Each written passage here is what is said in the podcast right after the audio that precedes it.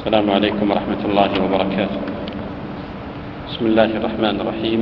الحمد لله رب العالمين، صلى الله وسلم وبارك على خاتم الأنبياء والمرسلين نبينا محمد وعلى آله وأصحابه وعلى من تبعهم بإحسان إلى يوم الدين وسلم تسليما كثيرا مزيدا. اللهم إنا نسألك علما نافعا وعملا صالحا دعاء مسموعا قلبا خاشعا، نسألك التوفيق والسداد في القول والعمل. وقفنا عند قول المصنف رحمه الله تعالى: ومن تيقن الطهارة وشك في الحدث أو تيقن الحدث وشك في الطهارة عمل بما تيقن. وبهذا قال عامة أهل العلم. قاله الشارح لقوله صلى الله عليه وآله وسلم: إذا وجد أحدكم في بطنه شيئا فأشكل عليه هل خرج منه شيء أم لا فلا يخرجن من المسجد حتى يسمع صوتا أو يجد ريحا. رواه مسلم والترمذي. هذه المسألة أشبعناها بحثا وتفريعا في شرحنا لمنظومة القواعد الفقهية، وهي قاعدة اليقين لا يزول بالشك، وهذا محل إجماع بين أهل العلم، حكاه ابن عبد البر وغيره ممن يعتني بالإجماع، وهو أن من تيقن الطهارة وشك في الحدث أو تيقن الحدث وشك في الطهارة عمل بما تيقن عمل بما تيقن. صورة هذه المسألة لو أن رجلا توضأ لصلاة الفجر ثم صلى، ثم بعد ذلك ذهب إلى عمله إلى دكانه، ثم أراد أن يصلي الضحى أو أن يتنفل، فشك هل هو قد أحدث أم أنه على الطهارة السابقة. هنا يعمل باليقين، فما دام أنه شك ولم يتيقن الحدث فهو على أصل الطهارة فهو على أصل الطهارة وعلى العكس من كان محدثا ثم شك هل تطهر أم لا فهو محدث فهو محدث وهذه القاعدة محل إجماع بين أهل العلم.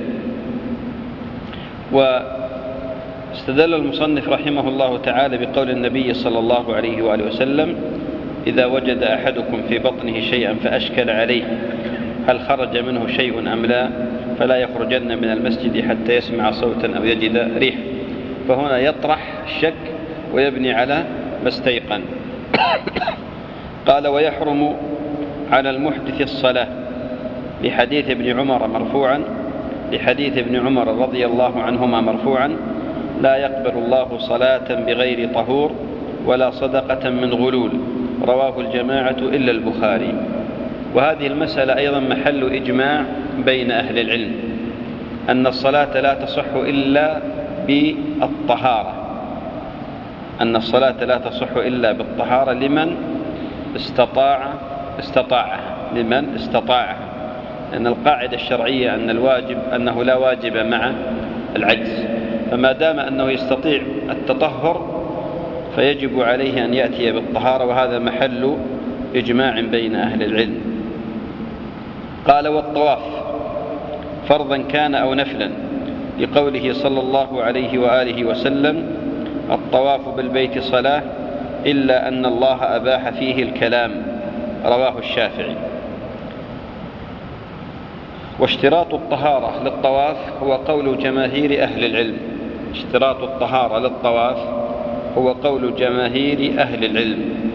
خالف في ذلك أبو حنيفة رحمه الله فقال: يجوز الطواف بلا طهارة، ولكن استحب الإعادة مع ذبح دم لمن كان حاجا أو معتمرا.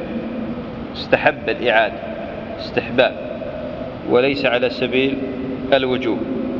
وقد ذهب شيخ الإسلام ابن تيمية رحمه الله تعالى إلى أن الطهارة ليست شرطا لصحة الطواف ليست شرطا لصحة الطواف وقد بحث هذه المسألة بحثا مستفيضا وخلص إلى ما خلص إليه رحمه الله تعالى.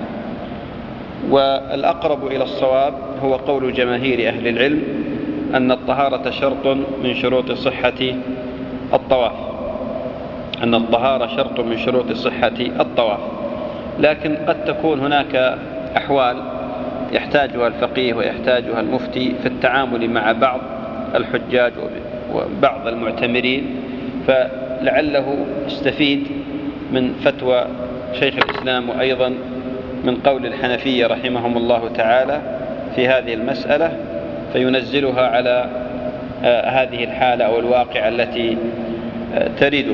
مثل ذلك أو مثال ذلك الآن تعرفون التنظيم اللي حصل في مسائل الحج، وأصبح الناس الآن مرتبطين بحملات، وحملات الحج هذه أيضا مرتبطة بمواعيد الطيران من جهة الإقلاع، فلا يمكن للحملة هذه أن تتأخر مثلا يوم اثني عشر ذي الحجة لأن مرتبطة بخطوط طيران معين، وأيضا مرتبطة بتأشيرات، ولو تأخرت هذه الحملة أو تأخر الراكب لا تسبب عليه ضرر كبير.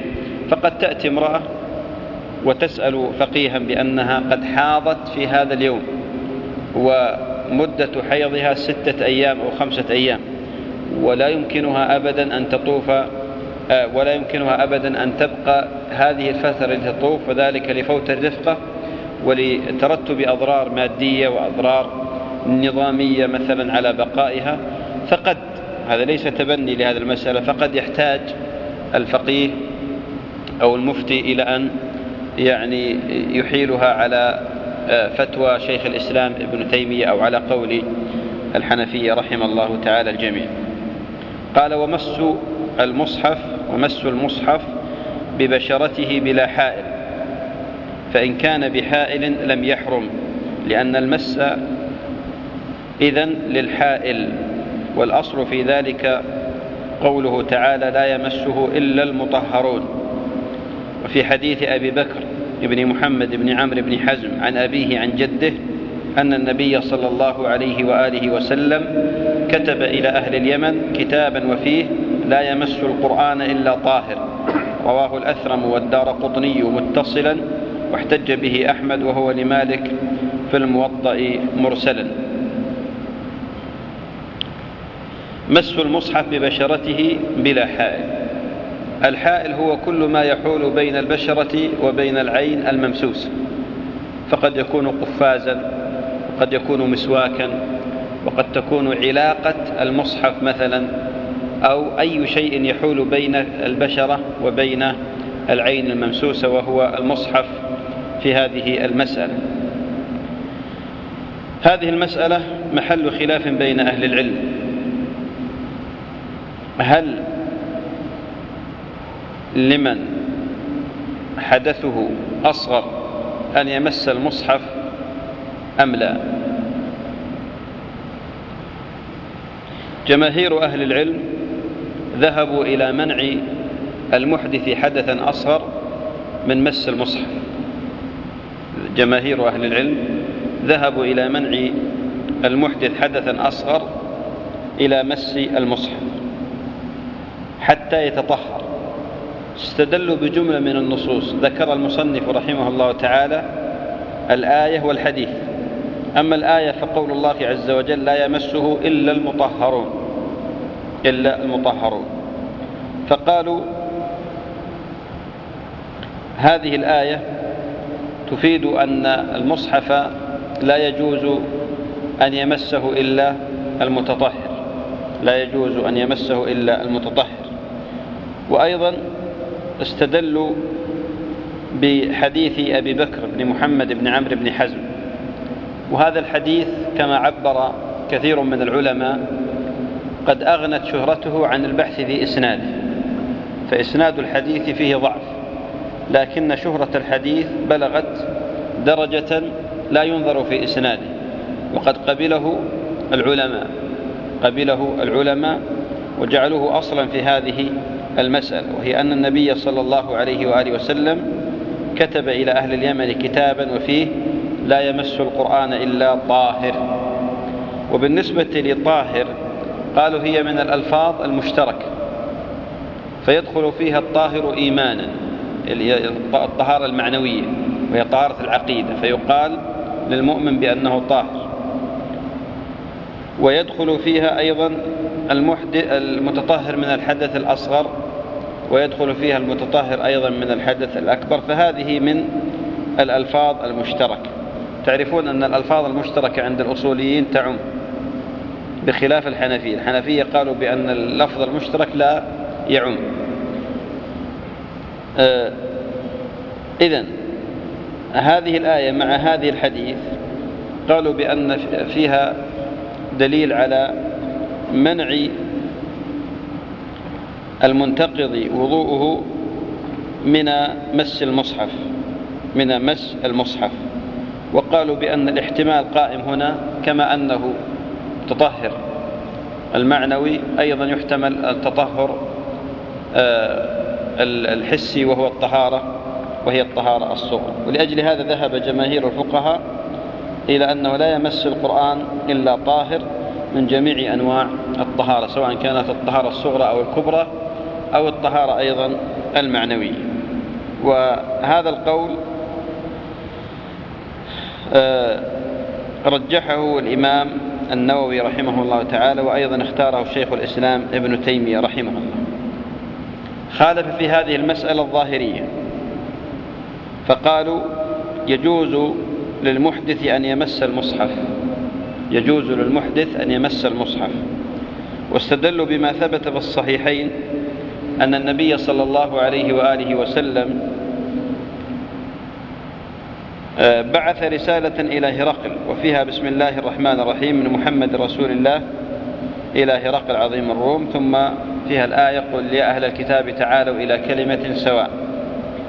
قالوا وقد وقعت هذه الرسالة في أيدي الكفار، ولو كانت الطهارة ولو كانت كان المحدث ممنوعا من مس المصحف لما بعث النبي صلى الله عليه وآله وسلم بهذا الكتاب المتضمن لهذه الآية القرآنية إلى الكفار.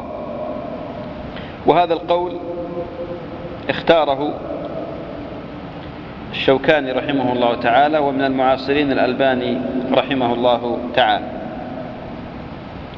وقد أجابوا عن الآية الأولى، أجابوا عن الدليل الأول الذي عند الجمهور قال الله تعالى لا يمسه إلا المطهرون، قالوا بأن المقصود به الملائكة، قالوا بأن المقصود به الملائكة، لا يمسه إلا المطهرون يعني الملائكة. ولو كانوا آه كان البشر لعبر عنه بالمتطهرين.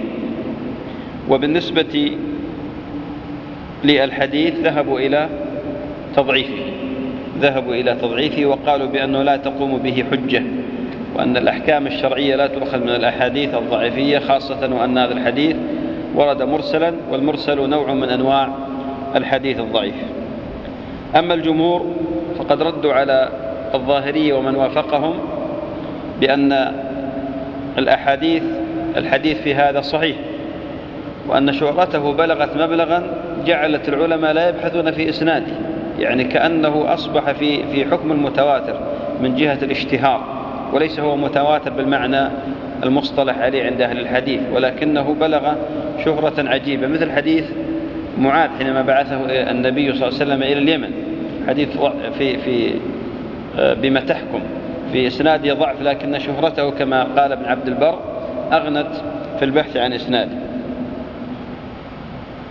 وأجابوا عن الحديث الذي استدلوا به، وهو أن النبي صلى الله عليه وآله وسلم بعث إلى هرقل بأن هذه هذا ليس قرآنا وإنما كتابا، رسالة.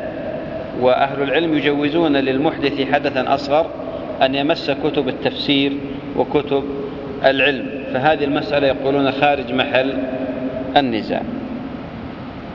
قال واللبث في المسجد بلا وضوء، واللبث في المسجد بلا وضوء. الراجح فيما يظهر لي والله تعالى أعلم ما ذهب إليه الجمهور، هذا هو الذي يعني يظهر رجحانه، أن ما ذهب إليه الجمهور هو الراجح نظرا وأثرا. نعم. أحسنت. نعم. قال ويزيد من عليه غسل بقراءة القرآن لحديث علي رضي الله عنه قال كان النبي صلى الله عليه وآله وسلم لا يحجبه وربما قال لا يحجزه عن القرآن شيء ليس الجنابة. رواه ابن خزيمة والحاكم والدار قطني وصححه. عندنا الآن مسألة أخرى. هناك فرق بين المس وبين القراءة. هناك فرق بين المس وبين القراءة. فالمس هو مباشرة المصحف باليد أو بالبشرة، وأما القراءة فتختلف عن المس، فقد تكون القراءة غيبا وقد تكون نظرا.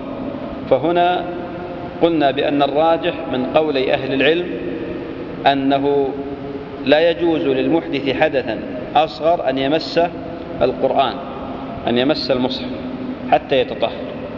وأما بالنسبة للقراءة فهل للمحدث حدثا أصغر أن يقرأ القرآن؟ هذه المسألة بالاتفاق بأن للمحدث حدثا أصغر أن يقرأ القرآن، أن يقرأ القرآن من دون مس طبعا، يقرأه غيبا، وهذا شأن النبي عليه الصلاة والسلام، فما كان يحجبه عن ذكر الله شيء إلا الجنابة.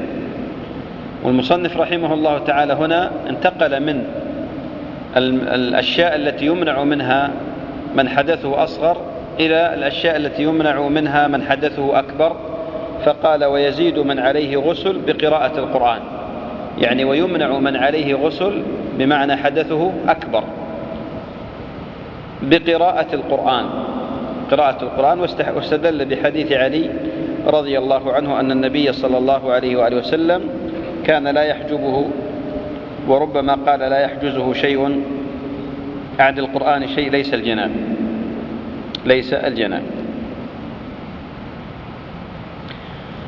هذا الحديث في الحقيقة حديث ضعيف، والقاعدة الشرعية بأن الأحاديث الضعيفة لا يعمل بها في باب العقائد ولا في باب الأحكام، بل إن بعض العلماء كما ذكر ذلك ابن مفلح في الفروع وغيره يذكرون قاعدة في الحديث الضعيف المحتملة، قالوا بأن من استأنس بها لا يجوز له أن يحكم بالوجوب ولا بالتحريم، وإنما يقول بالاستحباب وبالكراهة، يقول بالاستحباب ويقول بالكراهة. وهذا الحديث في إسناده عبد الله بن مسلمة وهو ضعيف. قال الشافعي عنه رحمه الله تعالى كان أهل الحديث يوهنونه، وأيضا ضعفه الإمام أحمد. والحديث الثاني است... الذي استدل به أصحاب هذا القول وهم الحنابلة ومن وافقهم، وهو قول النبي صلى الله عليه وآله وسلم لا تقرأ الحائض ولا الجنب شيئا من القرآن، هذا عند الترمذي وابن ماجه. هذا الحديث أيضا ضعيف، فيه إسماعيل بن عياش. تعرفون إسماعيل بن عياش اختلف العلماء فيه، وأرجح الأقوال أن روايته عن الشاميين صحيحة وروايته عن الحجازيين ضعيفة، وهنا روايته عن أهل الحجاز ولذلك ضعفوا روايته. صحيح الراجح بأنه يجوز للمحدث حدثا أصغر وللمحدث حدثا أكبر أن يقرأ القرآن، وهذا قول ابن عباس، وهو اختيار الإمام البخاري كما هو ظاهر صنيعه في التبويب، فتبويبه دليل على الاختيار. وأيضا هو قول ابن المنذر والطبري وهو مذهب الظاهرية، في مقابل طبعا مذهب الجمهور. الجمهور يمنعون من عليه جنابة من قراءة القرآن، لكن القول الثاني هو الصحيح الراجح فيما يظهر والله تعالى أعلم. الدليل على ذلك أولا أن الأحاديث التي استدل بها الجمهور لا تقوى ولا ترتقي إلى الحكم بالمنع، فهي أحاديث ضعيفة. الأمر الثاني، صح عن ابن عباس رضي الله تعالى عنه وأرضاه أنه قال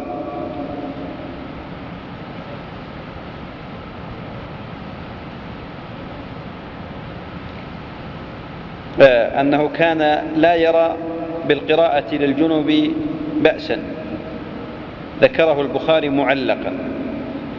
والحافظ بن حجر رحمه الله تعالى ذكر في الفتح بأن ابن المنذر وصله أن ابن عباس كان يقرأ ورده وهو جنب كان يقرأ ورده وهو جنب. إذن الصحيح الراجح بأن الجنب أيضا له أن يقرأ القرآن لكن من دون مس المصحف، فهناك تفريق بين المس وبين القراءة بين المس وبين القراءة فبعض الناس يخلط بين هذا وذاك.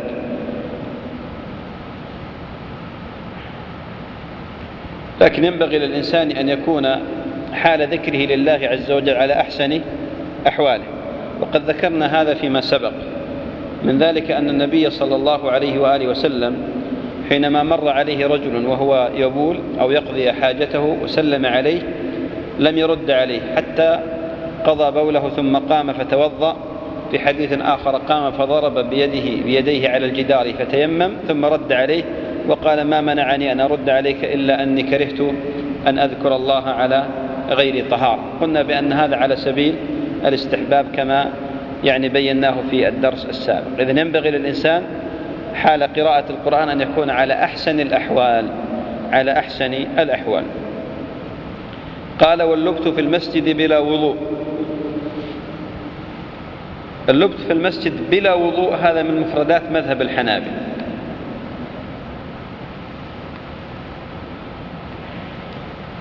أما اللبث في المسجد فقط فهذا موضع خلاف بين أهل العلم، لكن اشترط, اشترط الحنابلة الوضوء. قالوا إن لبث في الجنب في المسجد متوضئا فلا بأس، أما إذا لم يتوضأ فعلى المنع على المنع لقول الله تعالى ولا جنبا إلا عابري سبيل وهو الطريق، ولقوله صلى الله عليه وآله وسلم لا أحل المسجد لحائض ولا جنب رواه أبو داود. فإن توضأ الجنب جاز له اللبث فيه لما روى سعيد بن منصور والأثرم عن عطاء بن يسار قال رأيت رجالا من أصحاب رسول الله صلى الله عليه وآله وسلم يجلسون في المسجد وهم مجنبون إذا توضأوا وضوء الصلاة. أولا عندنا مسألة اللبث في المسجد بلا وضوء، قلنا هذا من مفردات الحنابلة. الثاني هل هناك فرق بين اللبث وبين المرور؟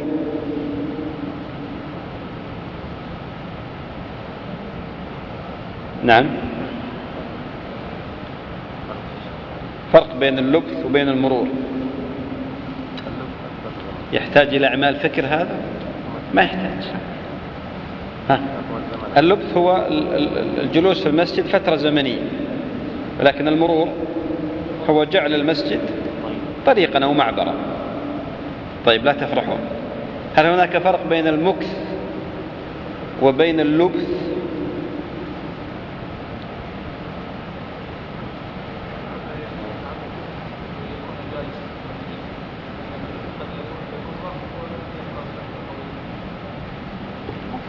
قربت لا أكست أحسن أي أي لكن يعبرون بيقول بالمكث قد يأخذ فترة زمنية أطول من اللبث. اللبث هو الفترة الزمنية القصيرة، أما المكث أكثر. يقول مكث إذا مكث في في محل فأشبه بالإقامة، بخلاف اللبث اللبث هو الفترة الزمنية القصيرة. طيب بالنسبة لللبث في المسجد هذا هو مذهب الأئمة الأربعة رحمهم الله تعالى على منع الجنب من أن يلبث في المسجد، والمكث من باب أولى المكث من باب أولى.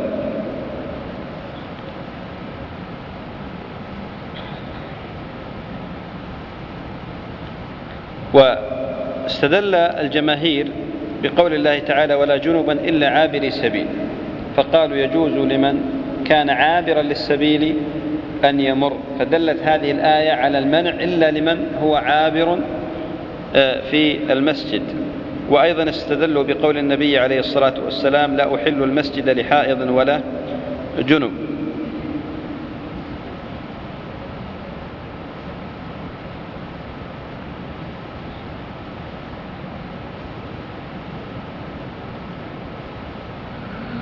طيب عندنا أولا قضية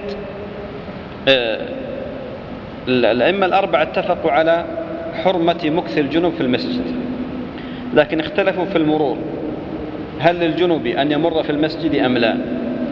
الحنابلة والشافعية قالوا بجواز العبور للجنوب للحاجة، الحنابلة والشافعية قالوا بجواز العبور والمرور للجنوب للحاجة، وأما المالكية والحنفية فمنعوا ذلك.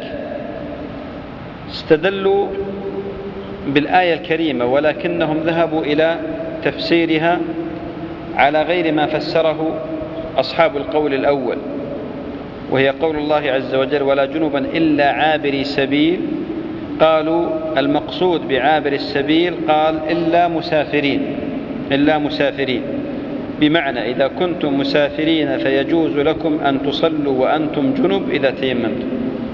هذا هو قول، هذا هو قول، وهذا في الحقيقة لا يصح، تفسير بهذا المعنى لا يصح، لأن المسافر ما يسمى عابر سبيل، وإنما يسمى ها؟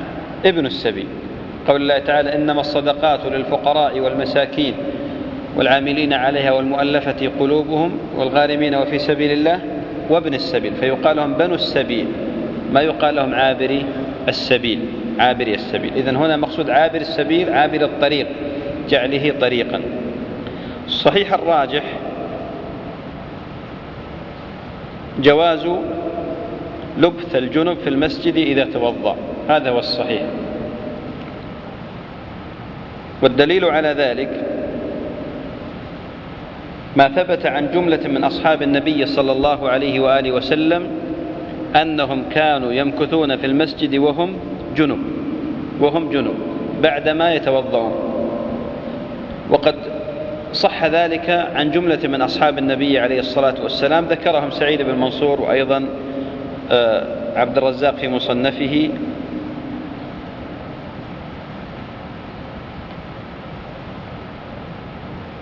يقول عطاء بن يسار رأيت رجالا من أصحاب رسول الله صلى الله عليه وآله وسلم يجلسون في المسجد وهم مجنبون إذا توضأوا وضوء الصلاة،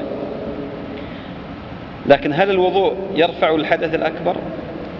الجواب لا، وإنما يخفف الحدث. ولذلك النبي صلى الله عليه وآله وسلم كان إذا أراد أن ينام وهو جنب توضأ، وأخذ من هذا العلماء أحكاما، فقالوا استحب للجنب إذا أراد الكلام أن يتوضأ، وإذا أراد الأكل أن يتوضأ، مع أنه لم يثبت في الأكل شيء وإنما ثبت فيه غسل اليدين قبل قبل الأكل بالنسبة للجنب، وإذا أراد النوم أيضا، وإذا أراد المعاودة أن يتوضأ، وهذا تخفيف للجنابة وليس رفعا، وليس رفعا له. لكن هنا بالنسبة للحائض، وسيأتي معنا يعني المسائل المتعلقة بأحكام الحائض، لكن لا بأس أن نقدم الحائض، وذلك لأن حدثها وحدث الجنب واحد، فهي فهو حدث أكبر، فهو حدث أكبر. الحائض لا يجوز لها المكث في المسجد إطلاقا، قول النبي صلى الله عليه، لأن النبي صلى الله عليه وآله وسلم أمر الحيض أن يعتزلن المصلى، وهذا الحديث في الصحيحين، وتعلمون أن المصلى أحكامه أخف من أحكام المسجد، فمنع النبي فمنع النبي صلى الله عليه وآله وسلم الحائض من قربان المصلى دليل على منعها من قربان المسجد أو المكث فيه من باب أولى. وأيضا مما يستدل به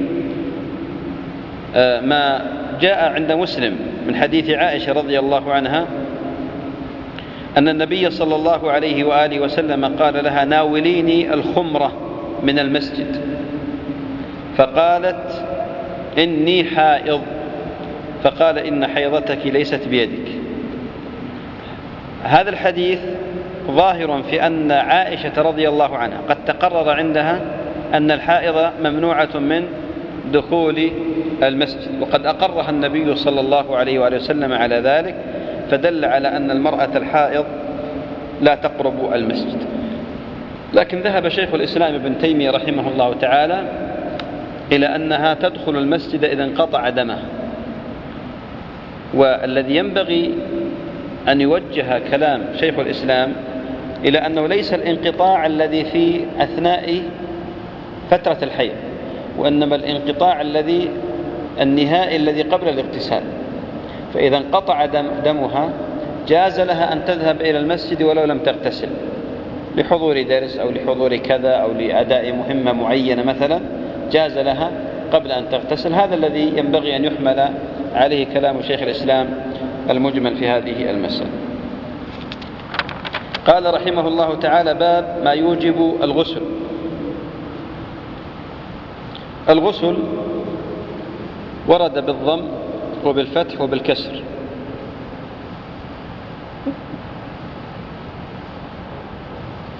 رحمك الله، والضم أشهر، والضم أشهر، لكننا على قاعدة القاعدة السابقة أنه بالضم يكون لي الفعل والفتح يكون لي الماء، يكون للماء. لكن هنا في الغسل في الاغتسال بعض العلماء يرى بأن الغسل بالفتح هو غسل الجنابة، وبالضم الماء الذي يغتسل به، وبالكسر ما غسل به الرأس، الغسل، يقول هذا غسله، يعني هذا غسل، هذا الماء الذي غسل به الرأس فقط. هذه تعبيرات الفقهاء رحمه الله تعالى. والغسل هو تعميم البدن بالماء، هذا هو الغسل، تعميم البدن بالماء، قول الله تعالى: وإن كنتم جنبا فاطهروا، قول الله تعالى: ولا تقربوهن حتى يطهرن. فعلى أحد القولين المقصود به الاغتسال كما سيمر معنا بإذن الله تعالى.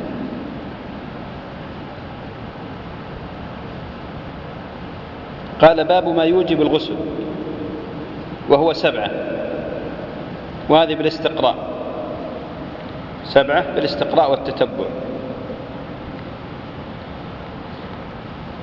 ومنها ما هو محل اتفاق ومنها ما هو محل خلاف كما سيتضح بإذن الله سبحانه وتعالى.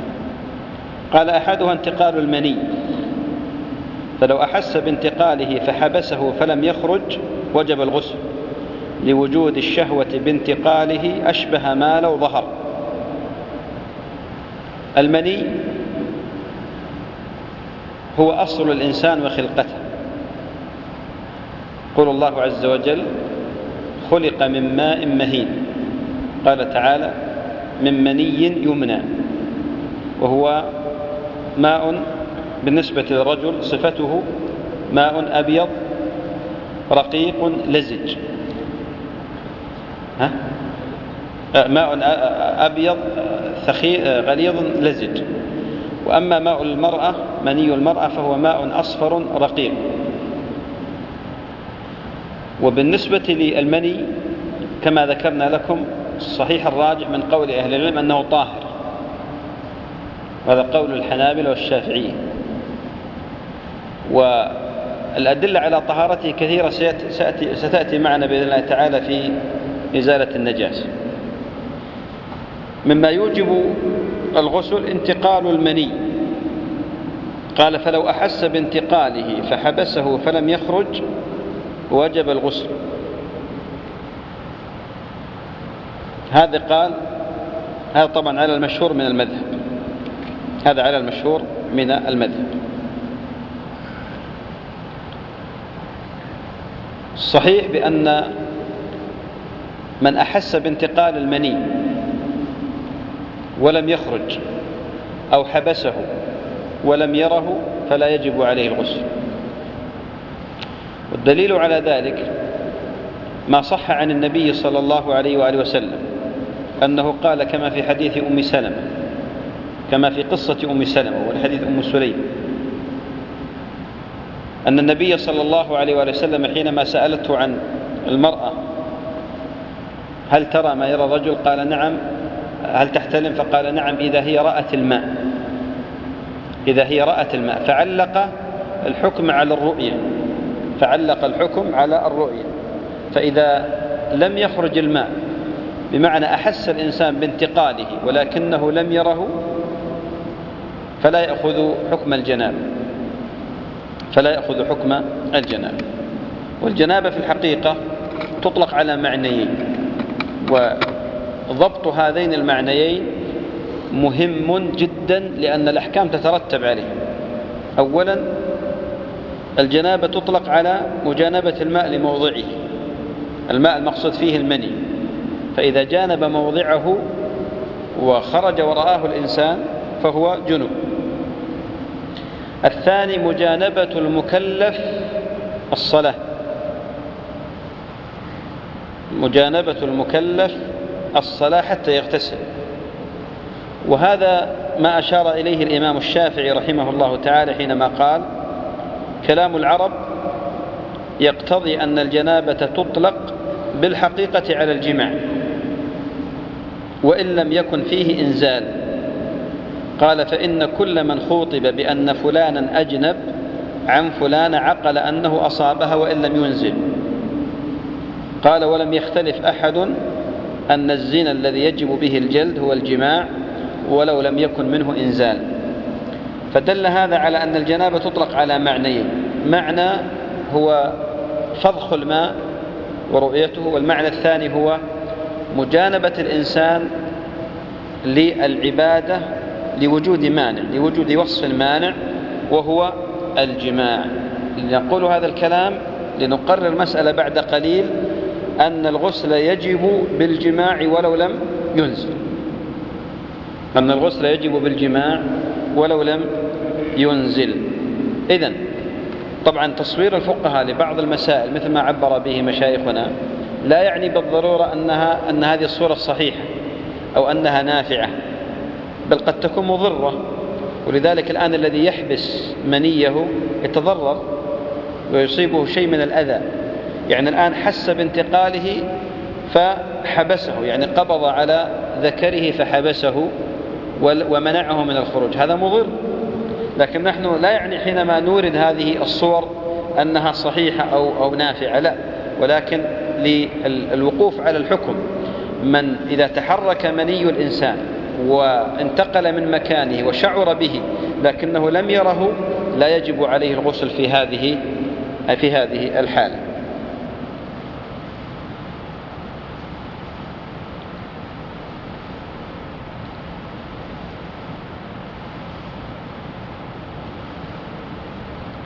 قال فلو اغتسل له ثم خرج بلا لذة لم يعد الغسل لم يعد الغسل لأنها جنابة واحدة فلا توجب غسلين، لأنها جنابة واحدة فلا توجب غسلين. معنى بأن رجل اغتسل من الجنابة فلما انتهى من الجنابة من الاغتسال آه وتطهر الطهارة الكاملة نزل من ذكره المني مرة ثانية، فما حكمه في هذه الحالة؟ الصحيح بأنه ليس عليه اغتسال مرة ثانية، وإنما عليه إيش؟ الوضوء، لأن ذكرنا قاعدة سابقة في الوضوء وقلنا الخارج من السبيلين سواء كان نجسا أو أو طاهرا، فهذا خارج من أحد السبيلين وهو طاهر أوجب الوضوء ولا يوجب الغسل. وكذلك المرأة إذا خرج من منها بعد الجماع وبعد الاغتسال آه لم تنتبه إلا وقد آه نزل منها شيء من المني، فهذا لا يجب لا يجب عليها إعادة الاغتسال وإنما عليها الوضوء. وبالنسبة لي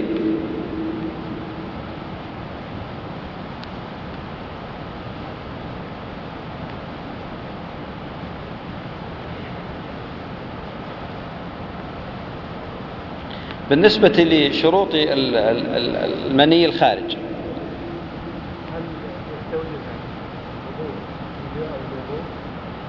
أي نعم لا بد من إزالة هذا الشيء الخارج. بالنسبة سأتكلم عليه الآن الآن سأتكلم عليه. بالنسبة لما يوجب الوضوء بالنسبة للمني اشترط فيه شرطين حتى يجب فيه الغسل. الشرط الأول أن يخرج دفقا، ومعنى الدفق يعني القوة، فلو خرج سيلانا من دون دفق فهذا لا يأخذ حكم الجنابة إلا بالشرط الثاني وهو أن يخرج بلذة. فإذا اجتمع هذين الوصفين وجب فيهما الغسل وجب فيهما الغسل أن يخرج دفقا وأن يخرج بلذة. هذا بالنسبة لمن كان مستيقظا لمن كان مستيقظا وأما النائم فسيأتي حكمه.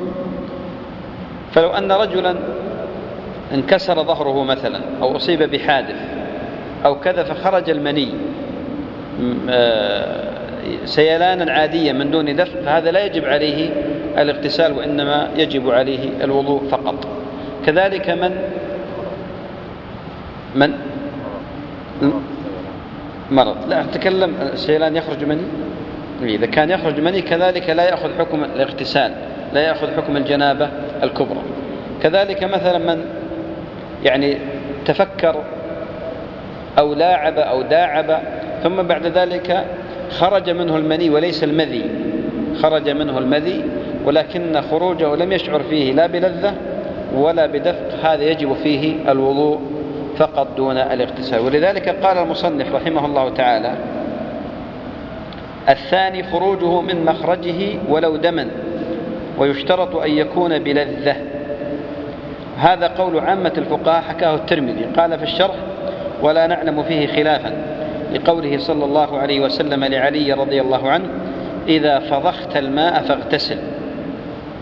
رواه أبو داود. والفضخ خروجه على وجه الشدة، وقال إبراهيم الحربي: بالعجلة، يعني سريعا سريعا. وجاء التعبير القرآني أيضا بهذا، وهو قول, قول الله عز وجل: من ماء دافق، من ماء دافق، وهو الماء الذي يخرج بشدة وبعجلة، يخرج بشدة وبعجلة.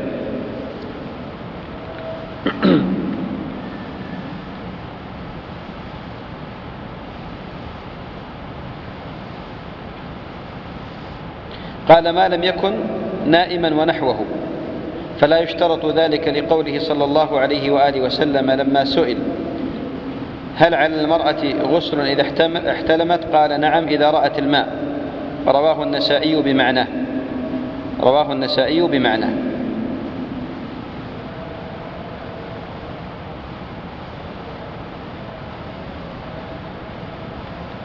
إذن ما لم يكن نائما، فإذا كان نائما واحتلم فلا يشترط أن يكون أن أن أن يوجد هذين الشرطين وهو الدفق واللذة. هنا باتفاق أهل العلم أن من احتلم ثم استيقظ فوجد بللا وجب عليه الغسل، هذا باتفاق أهل العلم، ولو لم يجد لذة ولو لم يكن دفقا ولو لم يكن دفقا أيضا باتفاق أهل العلم أن من احتلم ولم يجد بللا أنه ليس عليه الغسل، هذا باتفاق أهل العلم. لكن المشكل عند أهل العلم من استيقظ من نومه فوجد بللا على ثيابه ولا يعلم هل هي من احتلام أم لا، هذه المشكلة عند أهل العلم. مسألة مسألتين واضحة الأولين ها؟ الأولى من احتلم فوجد بللا، هذا باتفاق أهل العلم يغتسل. والاحتلام إيش معناه؟ أن يرى الإنسان في المنام أنه يجامع أو أنه مثلا يبذل مقدمات الجماع مثلا، فهنا يستيقظ فيجد بللا على ملابسه، هنا يجب عليه الاغتسال. الثاني أن يحتلم فيرى بأنه يجامع ويستيقظ ولا يجد بللا، ففي هذه الحالة ليس عليه شيء. المسألة الثالثة المشكلة، وهي أن يستيقظ فلا يذكر احتلاما ولكنه يجد بللا، فما الحكم؟ قال العلماء: إن كان قد داعب أو تفكر قبل نومه فيحكم على هذا البلل بأنه مذي، يحكم على هذا البلل بأنه مذي فيه الوضوء، نجس فيه الوضوء فقط، فيه الوضوء فقط. لأن الغالب أن المذي لا يخرج إلا بعد تفكر ومداعب، الغالب أن المذي لا يخرج إلا بعد تفكر ومداعب، فيحكم عليه بأنه مذي. أما إذا لم يكن قد سبقه مداعب ولا تفكر ووجد هذا البلل فهذا محل خلاف بين أهل العلم. إحدى الروايتين عن الإمام أحمد وهو مشهور المذهب بأن عليه الغسل احتياطا، وذهب فريق من أهل العلم إلى أن عليه الوضوء فقط، وهذا قول أغلب العلماء أو غالب العلماء في المذاهب الأخرى. لكن الصحيح الذي يظهر والله تعالى أعلم أن المعلوم بأن الغالب أن ما يخرج خاصة من لجنس الشباب لجنس الشاب أو جنس الشباب عموما أن الذي يخرج هو المني، هذا هو الغالب، ولذلك يحتاط لهذه المسألة، خاصة وأن الخارج هذا يترتب عليه حكم من الأحكام الكبيرة وهو الاغتسال، فيحتاج الإنسان في هذه الحالة إلى أن يحتاط لهذه العبادة. فالذي يظهر أن الصواب هو وجوب الاغتسال عليه. نعم.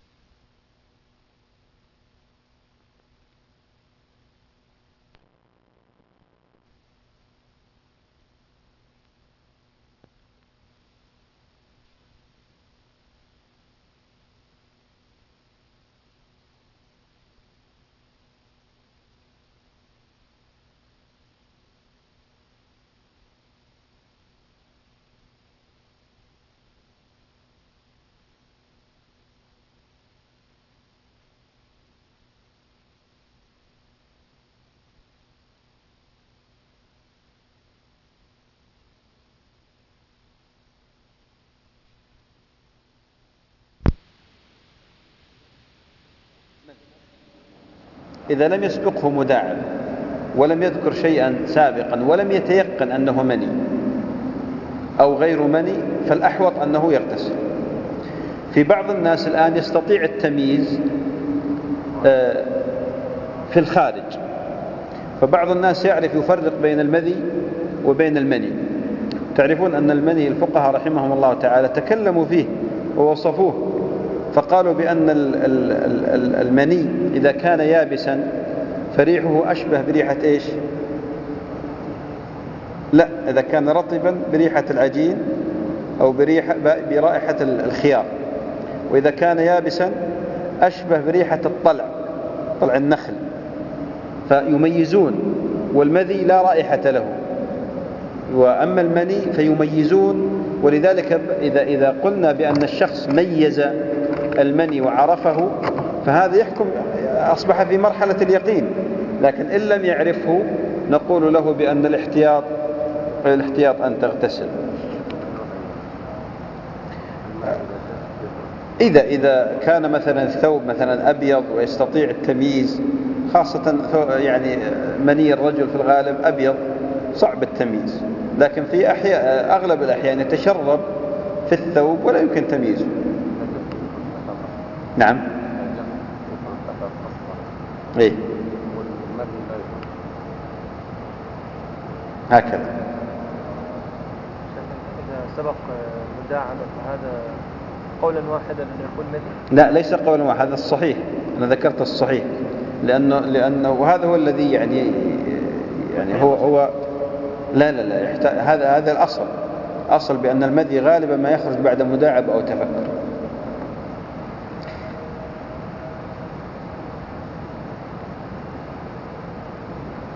قال لكن هنا عفوا إيه قال ما لم يكن نائما ونحوه فلا يشترط لقوله صلى الله عليه وسلم لما سئل هل علي المرأة غسل إذا احتلمت قال نعم إذا رأت الماء، رواه النسائي بمعنى.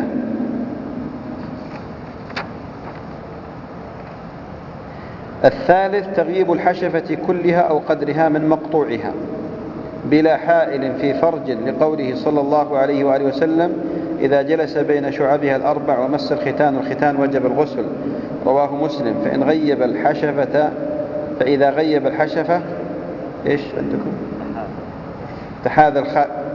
تحاذى الختانان ها فإذا غيب كذا فيه فإذا غيب الحشفة تحاذى الختانان ولو دبرا لأنه فرج أصلي لميت أو بهيمة أو طير لعموم الخبر. هذا الأمر الثالث الذي يوجب الاغتسال وهو تغييب الحشفة، والحشفة هي رأس الذكر وهي التي تزال عنها الجلدة حال تطهير الغلام حال تطهير الغلام هذه هي الحشفة. فإذا غيب الحشفة تغيبها يعني بمعنى إدخالها كلها أو قدرها من مقطوعها من مقطوعها يعني من جهة محل التطهير التي تقطع به الجلدة بلا حائل في فرج لقوله صلى الله عليه وآله وسلم إذا جلس بين شعبها الأربع ومس الختان الختان وجب الغسل رواه مسلم. فإذا غيب الحشفة تحاذى الختانان ولو دبرا لأنه فرج أصلي لميت أو بهيمة أو طير عموم الخبر. فإذا غيب الحشفة في هذه الأشياء التي ذكرها المصنف رحمه الله تعالى وجب عليه الغسل سواء كان التغييب في حلال أم في حرام سواء كان التغييب في حلال أم في حرام وسواء كان في قبل أو في دبر وسواء كان في آه في حي أو في ميت وسواء كان في إنسان أو في بهيمة على الراجح من أقوال أهل آه على المشهور من المذهب. وبعض العلماء ذهب إلى أن تغييب الحشفة في الميت طبعا هذا مما هو يعني مستقبح شرعا وطبعا فقالوا بأنه لا يوجب الغسل لأن النبي صلى الله عليه وآله وسلم قال إذا جلس بين شعبها الأربع ثم جهدها يعني كدها فقد وجب الغسل. وقالوا بالنسبة للميتة لا يمكن أن يعني تجهد في مثل هذا الوضع. وأيضا قالوا اشترطوا الحائل اشترطوا أن لا يكون اي نعم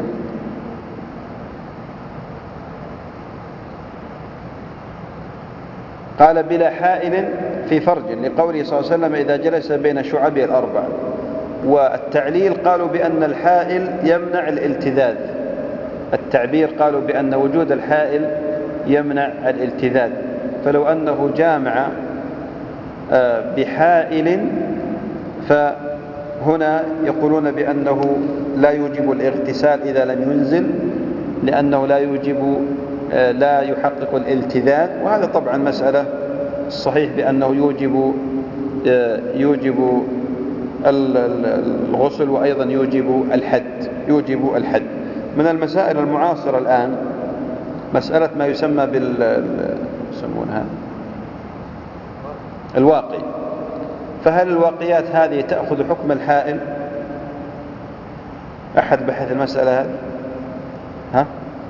هذه المسألة تبحث وأكثر ما يمكن أن يصل فيها الإنسان إلى إلى حكم هو في القضاء. فهل القضاة يرون بأن هذا شبهة أو موجب للحد؟ إذا إذا حصل مثل هذا الواقي هل هو شبهة أو يوجب الحد؟ وكذلك مسألة الجماع هل يوجب الاغتسال أم لا؟ إذا مثلا جامع بحائل مثل الواقيات هذه هل يوجب الاغتسال أم لا؟ اليظهر بأن هذا مما يوجب الاغتسال لأنه يحصل به الالتذاذ كما يذكر أهل الاختصاص.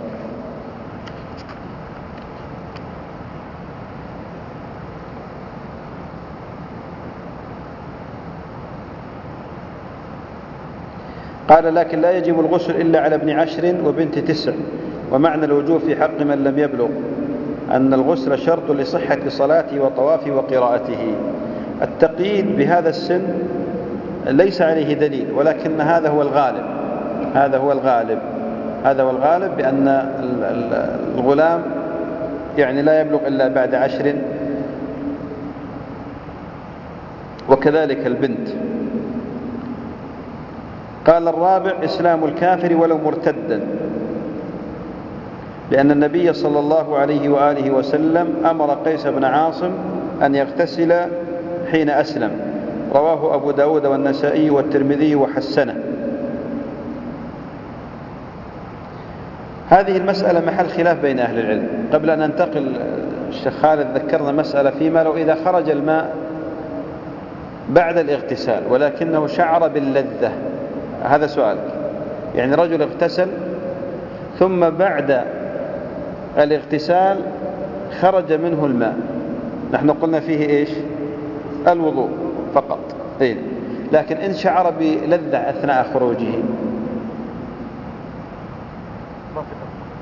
ما في فضخ، ما في دفق، إذن يوجب الوضوء فقط، فلا بد من اجتماع الأمرين. مسألة وجوب الغسل على الكافر الأصلي والكافر والمرتد مسألة خلافية بين أهل العلم، فمذهب الحنابلة والمالكية إلى وجوب الاغتسال، وخالف في ذلك الشافعية والحنفية. والصحيح الراجح ما ذهب إليه الحنابلة والمالكي، وذلك لدليلين. الدليل الأول ما ذكره المصنف رحمه الله تعالى من أمر النبي صلى الله عليه وآله وسلم لقيس بن عاصم أن يغتسل حين أسلم. وأيضا ثبت في مسند أحمد سند صحيح أن النبي صلى الله عليه وآله وسلم قال لثمام بن أثال حينما أسلم، قال: اذهبوا به إلى حائط بني فلان فمروه أن يغتسل، فمروه أن يغتسل. الأمر هنا للوجوب كما هي القاعدة الشرعية. أما الحنفية والشافعية فدليلهم بأن هذه المسألة لم تشتهر، ولو اشتهرت لنقلت، لو اشتهرت لنقلت، وهذا على قاعدة الحنفية بطبيعة الحال. لكن الصحيح الراجح بأن الكافر الأصلي أو الكافر المرتد يجب عليه أن يغتسل ولو لم يجنب، ولو لم يأتي بشيء مما يوجب الاغتسال. الخامس قال: خروج دم الحيض، خروج دم الحيض.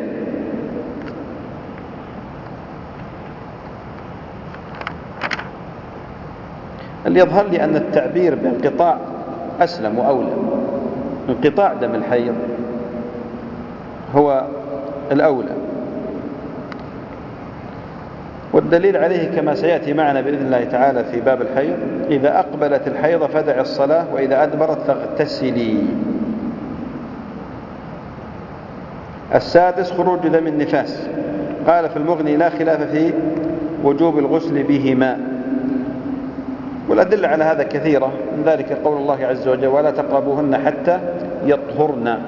وأيضا قول النبي صلى الله عليه وسلم لفاطمة بنت جحش: دع الصلاة قدر الأيام التي كنت تحيضين فيها ثم اغتسلي وصلي.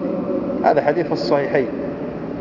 الحديث هذا وإن كان واردا في الحيض، إلا أن النفاس كالحيض كما هو المتقرر بإجماع الصحابة وإجماع أهل العلم أن النفاس له أحكام أحكام الحيض. السابع الموت، لقوله صلى الله عليه وسلم: اغسلنها. وقال في المحرم: اغسلوه بماء وسدر وغيرهما. وقال هذا أمر للوجوب تعبدا، لأنه لو كان عن حدث لم يرتفع مع بقاء سببه، ولو كان عن نجاسة لم يطهر مع بقاء سببه. إذن الموت من موجب مما يوجب الغسل، وهو أمر تعبدي غير معقول المعنى. ولذلك قالوا كل, كل ما أوجب غسلا أوجب وضوءا إلا إلا الموت. هذا ضابط في باب الغسل، كل ما أوجب غسلا أوجب وضوءا إلا الموت، فإنه يغسل يغسل فقط. وهنا عندنا قاعدة أيضا نذكرها في هذا الباب للفائدة: كل نجس مستقذر، وليس كل مستقذر نجسا. الأمثلة على ذلك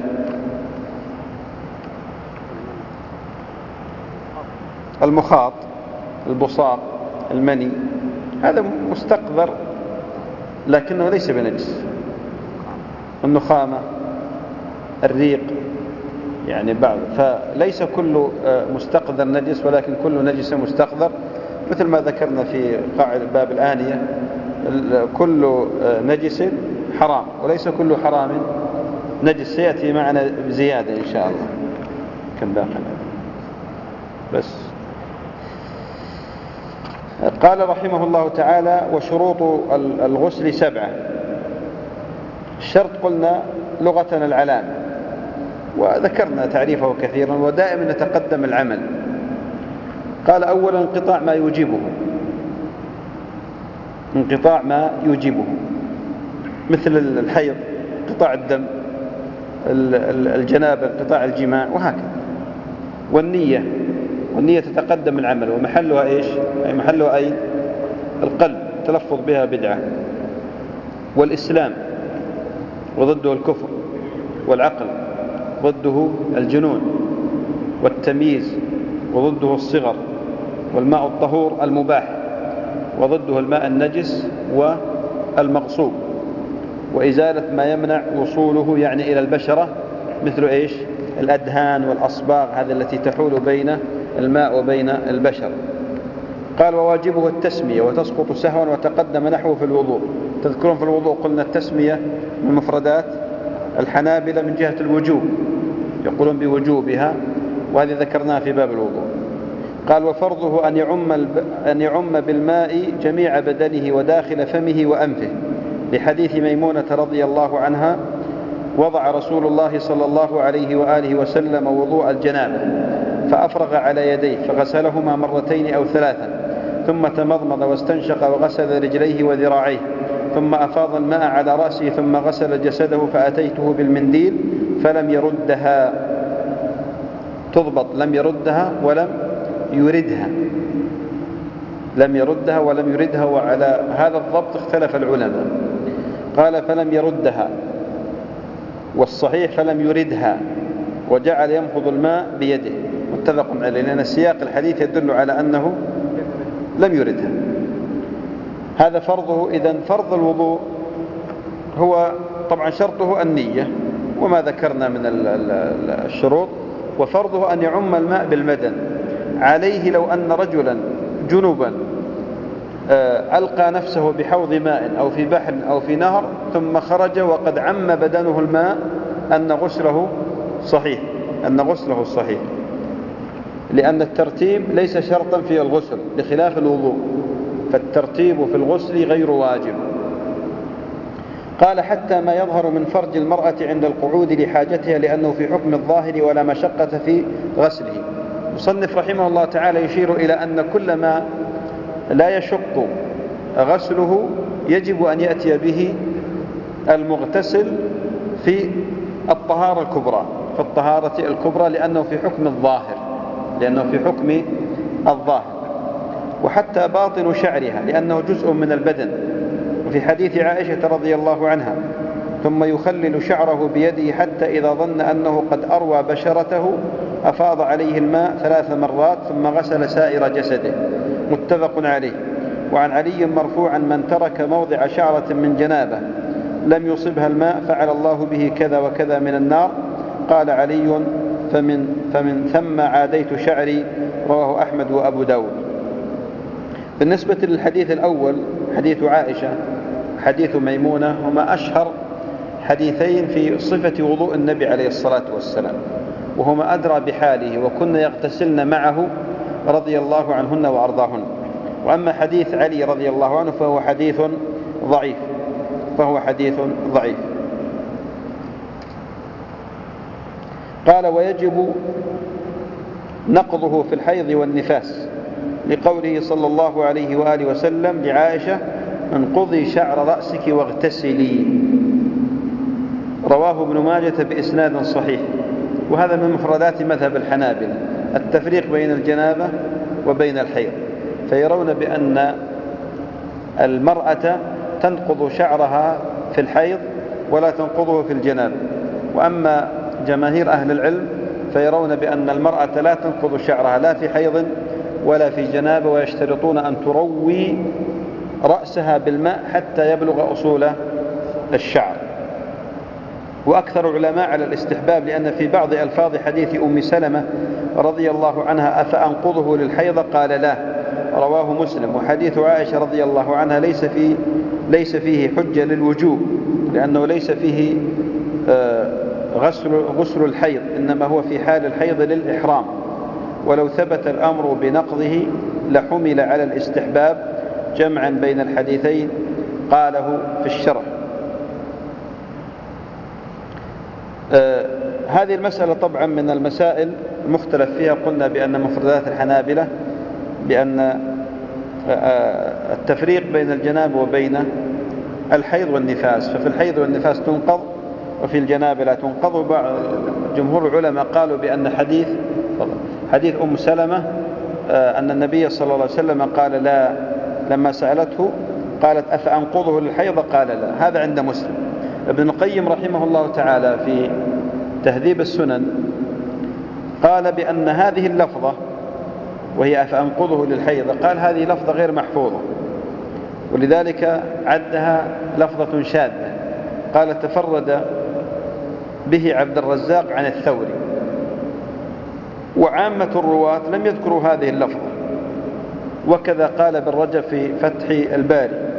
فقد تفرد بهذه الرواية عبد الرزاق عن سفيان الثوري دون يزيد بن هارون، وروايته أرجح لموافقتها للفظ سفيان بن عيينة وروح ابن القاسم وأيوب السختياني، فيذهبون بأن هذه اللفظة لفظة شاذة، وعليه يرون التفريق، وهذا الذي يظهر أنه أقرب.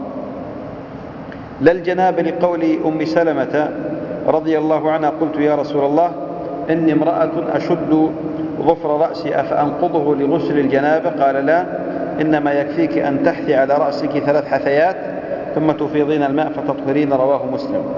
وقالوا أيضا بأن الجنابة مما تكثر ففيها نوع مشقة، بخلاف الحيض فهو يأتي المرأة ما بين الحين والآخر، فلا يشق عليها نقض شعر رأسها. قال ويكفي الظن في الإسباغ، يعني ليس لا يشترط اليقين، وإنما يكفي غلبة الظن، لقول عائشة رضي الله عنها حتى إذا ظن أنه أروى بشرته أفاض عليه الماء، متفق عليه.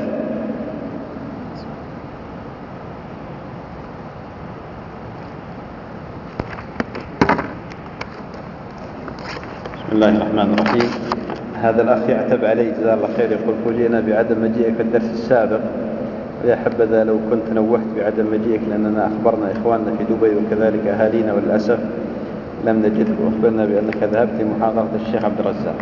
أنا والله أعتذر حقيقة، بلغت بعض الإخوان وقلت لعل إن شاء الله ينتشر عبر الرسائل، وأنا حقيقة لم أذهب لمحاضرة الشيخ عبد الرزاق وإن كان لي الشرف وقد فاتتني هذه المحاضرة، وإنما أنا مشترك في مؤتمر الرقية في أبو ظبي، وكان عندي رئاسة جلسات وكذا، فما استطعت حقيقة أني آتي، مع أنني كان عندي النية أنني أختصر، لكن الارتباط والجدول الموجود ما جعلني حقيقة يعني أنفذ، ولم أصل يعني الشارقة إلا الساعة الحادية عشر ظهر, ظهر الجمعة، وكان عندي في نفس اليوم برضه سفر، فأنا أعتذر حقيقة للجميع. وطيب لو كان هناك تواصل معي يعني عبر الجوال مثلا رسالة ولا شيء. أنا والله بعث رسائل لمن أعرف جوالاتهم خزنة، والأخوان الظاهر كلهم بعثوا. أي جزاكم الله خير، فأنا أعتذر حقيقة، ونسأل الله عز وجل أن يكتب لكم الأجر أنتم وأهاليكم ومن حضر. والأصل أنني موجود إن شاء الله، وأنا حريص على الدرس، لكن قد يحصل ظرف طارئ ما يستطيع الإنسان أن يتحكم. أنا أحاول أن أنجز لأننا نحاول أن نمشي شوي. بعض المسائل أعتقد لا تحتاج إلى وقفة معها طويلة. المصنف رحمه الله تعالى يقول وسننه الوضوء قبله، وإزالة ما لوثه من أذى، وإفراغه الماء على رأسه ثلاثا، والتيامن والموالاة، وإمرار اليد على الجسد، وإعادة غسل رجليه بمكان آخر لحديث عائشة وميمونة في صفة غسله صلى الله عليه وآله وسلم، متفق عليهما. وفي حديث ميمونة ثم تنحى فغسل قدميه رواه البخاري. بالنسبة لحديث عائشة ما ثبت أنه غسل قدميه، أما حديث ميمونة ثبت بأنه بعدما انتهى من الغسل تنحى جانبا فغسل قدميه عليه الصلاة والسلام. بالنسبة لصفة الوضوء أيها الإخوة على قسمين أو على نوعين، صفة الغسل الوضوء صفة الغسل عفوا بالنسبة لصفة الغسل على نوعين، غسل مجزئ وغسل مسنون. الغسل المجزئ هو أن يعم من وجبت عليه من وجبت عليه الطهارة الكبرى أو من أراد أن يغتسل غسلا مستحبا أن يعم بدنه بالماء، هذا يسمى الغسل المجزئ يجزئه، وهذا هو الأصل في الغسل، هذا هو الأصل في الغسل أن يعم بدنه جميعه بالماء، ولا يشترط ولا يشترط في هذا الترتيب. بالنسبة للمضمضة والاستنشاق هذه حكينا الخلاف فيها في درس الوضوء، وقلنا بأن من مفردات الحنابلة وجوب المضمضة والاستنشاق في الوضوء وفي الغسل، وافقهم في الغسل من الحنفية أيضا قالوا بوجوب المضمضة والاستنشاق في الغسل، وافقوهم في الغسل وخالفوهم خالفوهم في الوضوء خالفوهم في الوضوء. الغسل المسنون وردت أحاديث كثيرة وألفاظ كثيرة في الأحاد في صفة الغسل المسنون، لكن أصح الروايات وهي التي تتناسب مع ما كان عليه النبي عليه الصلاة والسلام هو أن النبي عليه الصلاة والسلام كان يتوضأ قبل الغسل إلى رأسه، فإذا جاء عند رأسه لم يمسحه وإنما رواه بالماء، يأخذ ثلاث غرفات عليه الصلاة والسلام بشقه الأيمن، يأخذ ماء فيغسل شقه الأيمن بهذه الطريقة، ثم يأخذ غرفة ثانية فيغسل شقه الأيسر بهذه الطريقة، ثم يأتي بالغسلة الثالثة من أعلى رأسه فيعم رأسه بالماء حتى يظن أنه قد روى بشرته، ثم يفيض بعد ذلك الماء على جسده عليه الصلاة والسلام كاملا، ثم ينتقل في رواية ميمونة أنه انتقل من المكان الذي اغتسل فيه إلى مكان آخر فغسل قدميه. وقالوا بأن غسل القدمين هذا على سبيل الاستحباب لأنه يظهر بأنه في المكان الذي كان يغتسل فيه قد تلوثت قدماه عليه الصلاة والسلام، فالذي لا تتلوث قدماه في هذا المكان لا يحتاج إلى الغسل، وعندنا حديث عائشة أيضا والألفاظ الكثيرة في هذا الباب. هذه أصح صفة للغسل. من العلماء من ذهب إلى ظاهر الأحاديث خاصة حديث عائشة بأن النبي صلى الله عليه وسلم كان يتوضأ قبل الاغتسال، فقالوا بالوضوء الكامل وهو فيه مسح الرأس وغسل القدمين ثم الاغتسال، لكن الصفة التي ذكرتها أولا هي أوفق وأنسب خاصة بعد جمع الأحاديث والروايات في هذا الباب، فتكون عندما يأتي إلى غسل اليدين ينتهي منهما فيريد أن يمسح رأسه لا يمسح رأسه وإنما يبدأ بالاغتسال مباشرة. ومن نوى غسلا مسنونا أو واجبا أجزأ أحدهما عن الآخر، وإن نوى رفع الحدثين أو الحدث وأطلق أو أمرا لا يباح إلا بوضوء وغسل أجزأ عنهما. قال ابن عبد البر المغتسل إذا عم بدنه ولم يتوضأ فقد أدى ما عليه لأن الله تعالى إنما افترض عليه الغسل، وهذا إجماع لا خلاف فيه إلا أنهم أجمعوا على استحباب الوضوء قبله تأسيا به صلى الله عليه وسلم. هذه مسألة تحتاج إلى بسط ولذلك أرجعها إلى الدرس القادم حتى ننظر في أسئلتكم ولا نفوت منها شيء بإذن الله سبحانه وتعالى.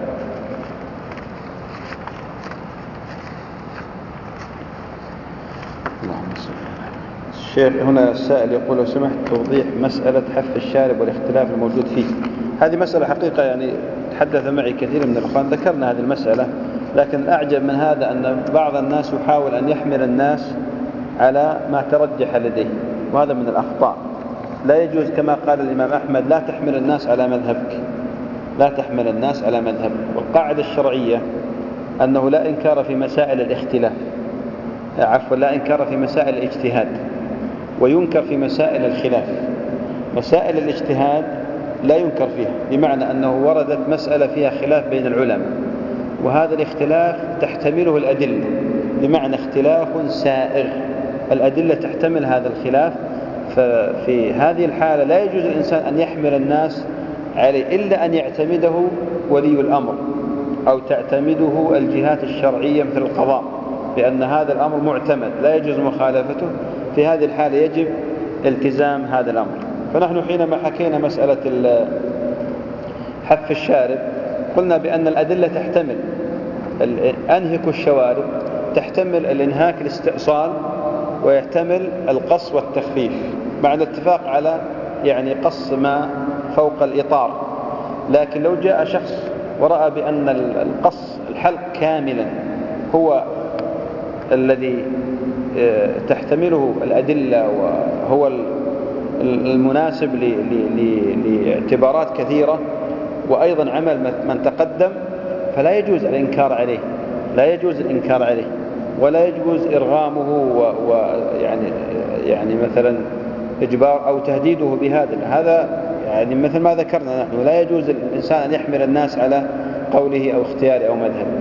كذلك من رأى بأن الشارب لا يجوز استئصاله بالجملة كمذهب مالك، وأنه مثله، وقول مالك يجب فيه التعزير ليس معناه أن كل واحد يعزر الثاني أبدا، هذا قول مالك ليس, لا ليس المقصود به ظاهره، وإنما المقصود به المبالغة في الإنكار، يعني لا يحمل على ظاهر، المبالغة في الإنكار. وهذه طريقة العلماء، يعني طريقة العلماء بعضهم يعبرون بألفاظ لا يقصدون معناه، مثل قول النبي صلى الله عليه وسلم تربت يداك رغم أنفك ثكلتك أمك، هذا لا، هذا دعاء بمعنى الخبر أو أو كلام لا لا يحمل على ظاهره، يعني ليس المقصود به ظاهره، وإنما يريدون به المبالغة في الإنكار. فلو تنبه لهذه المسألة. كل مسائلنا التي نذكرها هذه يعني لا يعني أنا الذي يعني ألقي عليكم الدرس لا ألزمكم بقول معين، وإنما أذكر لكم وأذكر ما يترجح والمختار. هل ورد حديث البخاري على جواز حمل الحائض المصحف؟ ومتى يبدأ نفاس المرأة، قبل قبل أو بعد الولادة؟ بالنسبة للحديث الذي ذكره لا أعرف في هذا شيء، سيأتي إن شاء الله معنا البحث في مسألة الحيض، كتاب الحيض. أما النفاس يبدأ من ساعة الولادة، النفاس يبدأ من ساعة شيخو. متى يبدأ النفاس نفاس المرأة، قبل أو بعد الولادة؟ لأن النفاس بعد الولادة. ها إذا خرج دم قبل الولادة فينظر، فإن كان قبل الولادة بزمن فهذا ليس بهذا دم فساد، وأما إذا كان بوقت يسير مثل أثناء الطلق فهذا يعده الأغلب بأنه من النفاس، وهي فترة يسيرة يعدونه من النفاس. حبك الله الذي أحبتنا فيه، جزاك الله خير. هل على مغسل الأموات غسل أم الوضوء؟ هذا كان المفترض أن نشرحه اليوم لكن الوقت ضاق. عموما الغسل للاستحباب، مغسل الأموات إذا أحب أن يغتسل فهو طيب، وإلا ليس عليه شيء، ليس عليه شيء. هل هناك ما حكم توضئة الميت؟ هل هناك دليل على توضئته، توضئة الميت قبل غسله؟ عموما سيأتي إن شاء الله في باب الجنائز سنذكر هذه. شرطي التدفق والشهوة لخروج المني الموجب للغسل، هل هو محل إجماع؟ لا، محل اتفاق.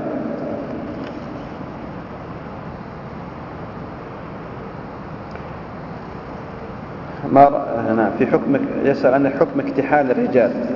بالنسبة لاكتحال الرجال إن كان للتطبب بالإثمد فهو مشروع، وإن كان لغير ذلك فلا أحفظ فيه دليلا عن النبي صلى الله عليه وسلم.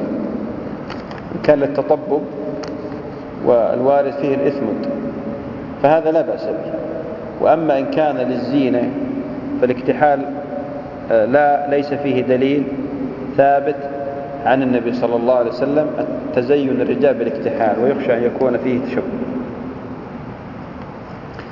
هنا يقول رجل، يقول أنا أعرف أن الربا حرام ومع ذلك أكله وأتعامل به، ورجل قال أنا أعرف أن الربا حرام ولكن ماذا أفعل، ابتليت به وعسى أن يتوب الله عليه. يسأل عن الفرق، هذا نبحثه في كتاب الفروض.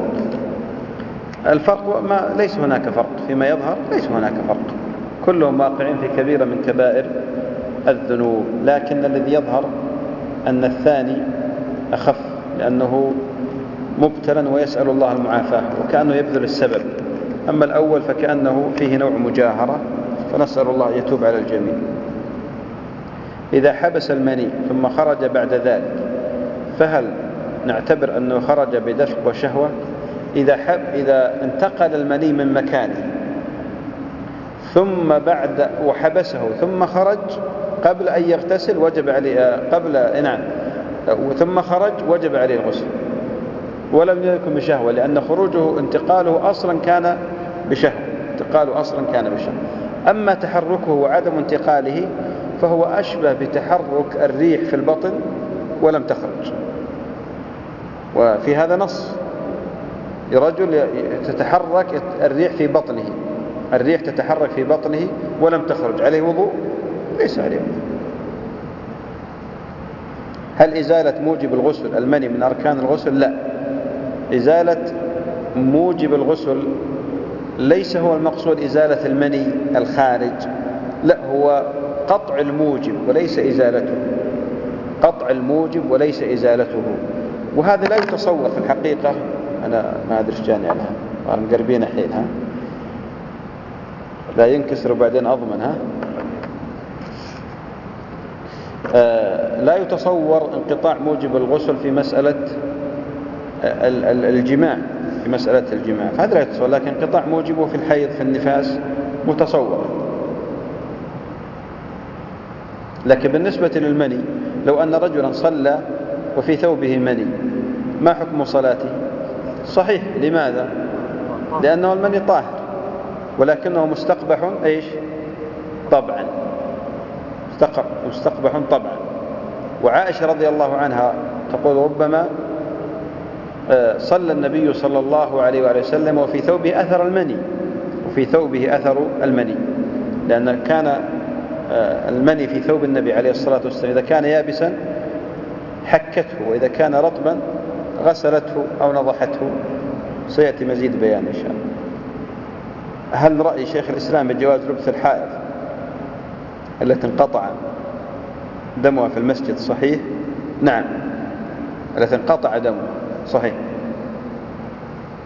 ألم يرد أنه اتخاذ المساجد طريقة من علامات الساعة؟ ورد في هذا حديث لكني ما أحفظ درجته.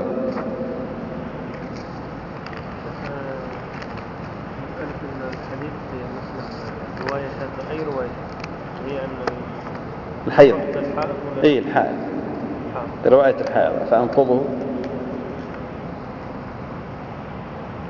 امرأة تقضي أيام فطرها بعد رمضان قامت وشربت بعد أذان الفجر بجهلها بموعد الأذان وأكملت صيامها بعد ذلك ماذا عليها؟ امرأة تقضي أيام فطرها بعد رمضان قامت وشربت بعد أذان الفجر لجهلها بموعد الأذان وأكملت صيامها بعد ذلك. إن كانت كأن يعني كأن صورة المسألة أنها أخطأت وليست ناسية ليست ناسية في الأكل والشرب. إذا كانت ناسية فلا شيء عليه، لقول النبي عليه الصلاة والسلام من أكل أو شرب ناسيا فليتم صومه فإنما أطعمه الله وسقاه. أما إذا كانت مخطئة بمعنى ظنت طلوع ظنت بقاء الليل فأكلت وشربت ثم بان لها بأن الفجر قد طلع، هذا محل خلاف بين العلماء. اللي يظهر لي والله أعلم إن كانت قد بذلت الأسباب وتحرت طلوع الفجر ثم أخطأت فلا شيء عليه لأن أصل بقاء الليل. وأما إذا كانت متساهلة تهاونة ولم تبذل الأسباب فالأحوط لها أن تقضي هذا اليوم والله تعالى أعلم.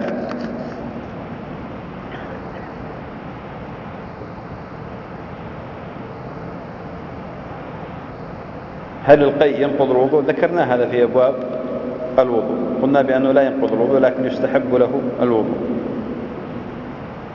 ما حكم هذا؟ ليس في موضوعنا.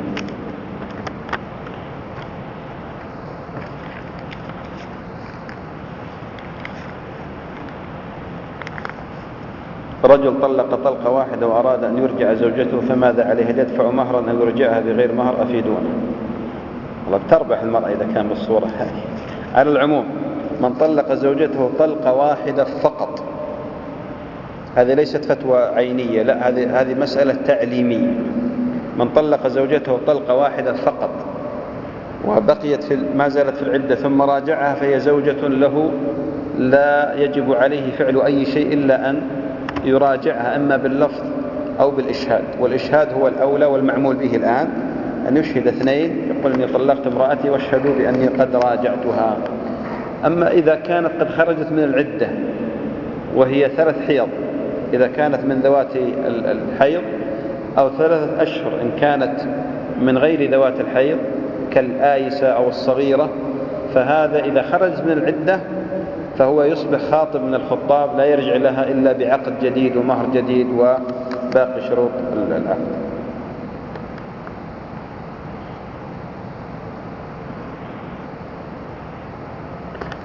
العقد. هذا اللي يقول قرأت لأحد القضاة يعني ما صحة الأذان في أذن المولود. الحديث في هذا لا يصح، لكن أهل العلم أكثرهم يرى بأنه يجوز العمل به لأنه من فضائل الأعمال، ويرون بأن له أصول عامة يعني يجعلونه تحت أصول عامة، لأن المقصود بتحصين الطفل من الشيطان هناك أصول عامة منها أن الشيطان يهرب من الأذان، ويرون بأن هذا الحديث يمكن أن يعمل به وإن كان إسناده ضعيف، وابن القيم يختار العمل به. إذا قلنا بعدم وجوب الغسل بالانتقال، فهل إذا شعر بخروج المني بعد فترة فإنه يجب عليه الغسل ولو كان بغير دفك أو لذة؟ ذكرت هذا قبل قليل، الإجابة على هذا ذكرتها قبل قليل. باقي شيء؟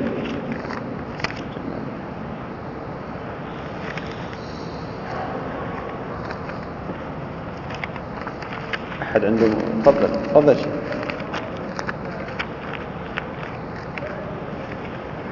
نعم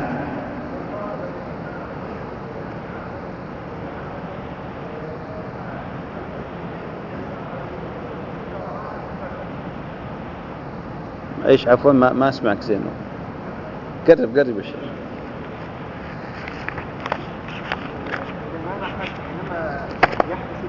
اي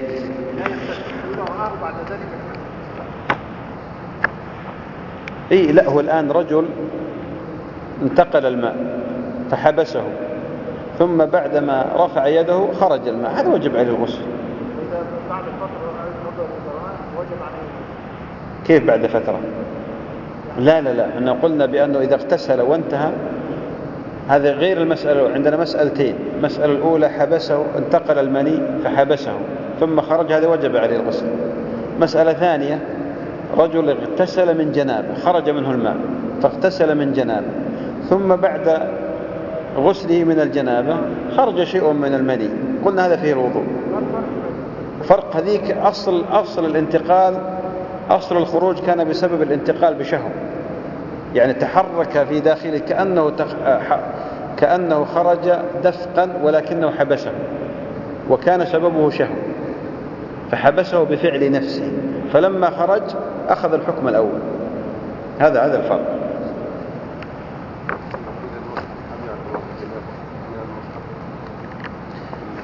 والله الكلام أهل العلم على مسألة مس المصحف، هل الغلاف أو الحرف، الحرف هو الطرف طرف الورقة، هل المحدث أن يمس له أن يمس الغلاف ويمس الإطار، أم المقصود به مس الأحرف؟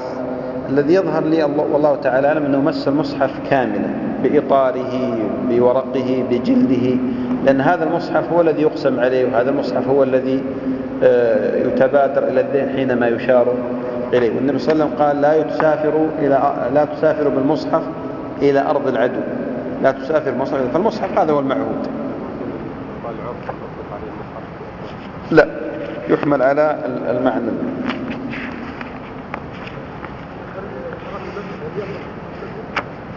أي نعم، بالنسبة لحرم المسجد يأخذ حكم المسجد، ولذلك اتصال الصفوف وأيضا الصلاة فيه تأخذ نفس الحكم.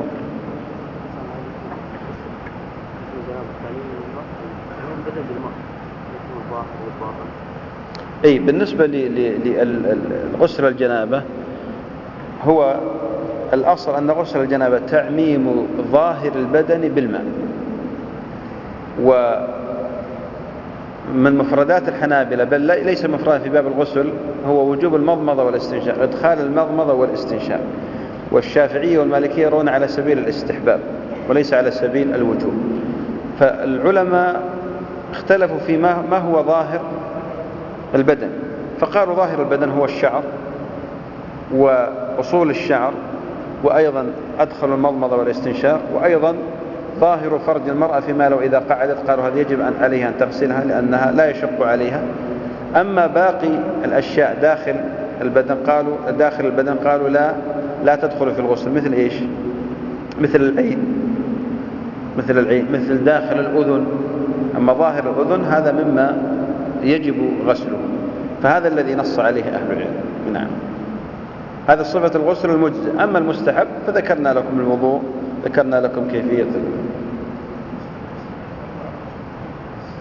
الصحيح أنه على الوجوب، غسل الميت على الوجوب، قول صلى الله عليه وسلم لمن وقصته الناقة قال واغسلوه ولا تخمروا رأسه، وقوله في من يغسل زينب قال اغسلنها. والأمر كما هي القاعدة يحمل على الوجوب ابتداء إلا أن يصرفه صارف، وليس ثمة صارف. جزاك الله خير. صلى الله وسلم على نبينا.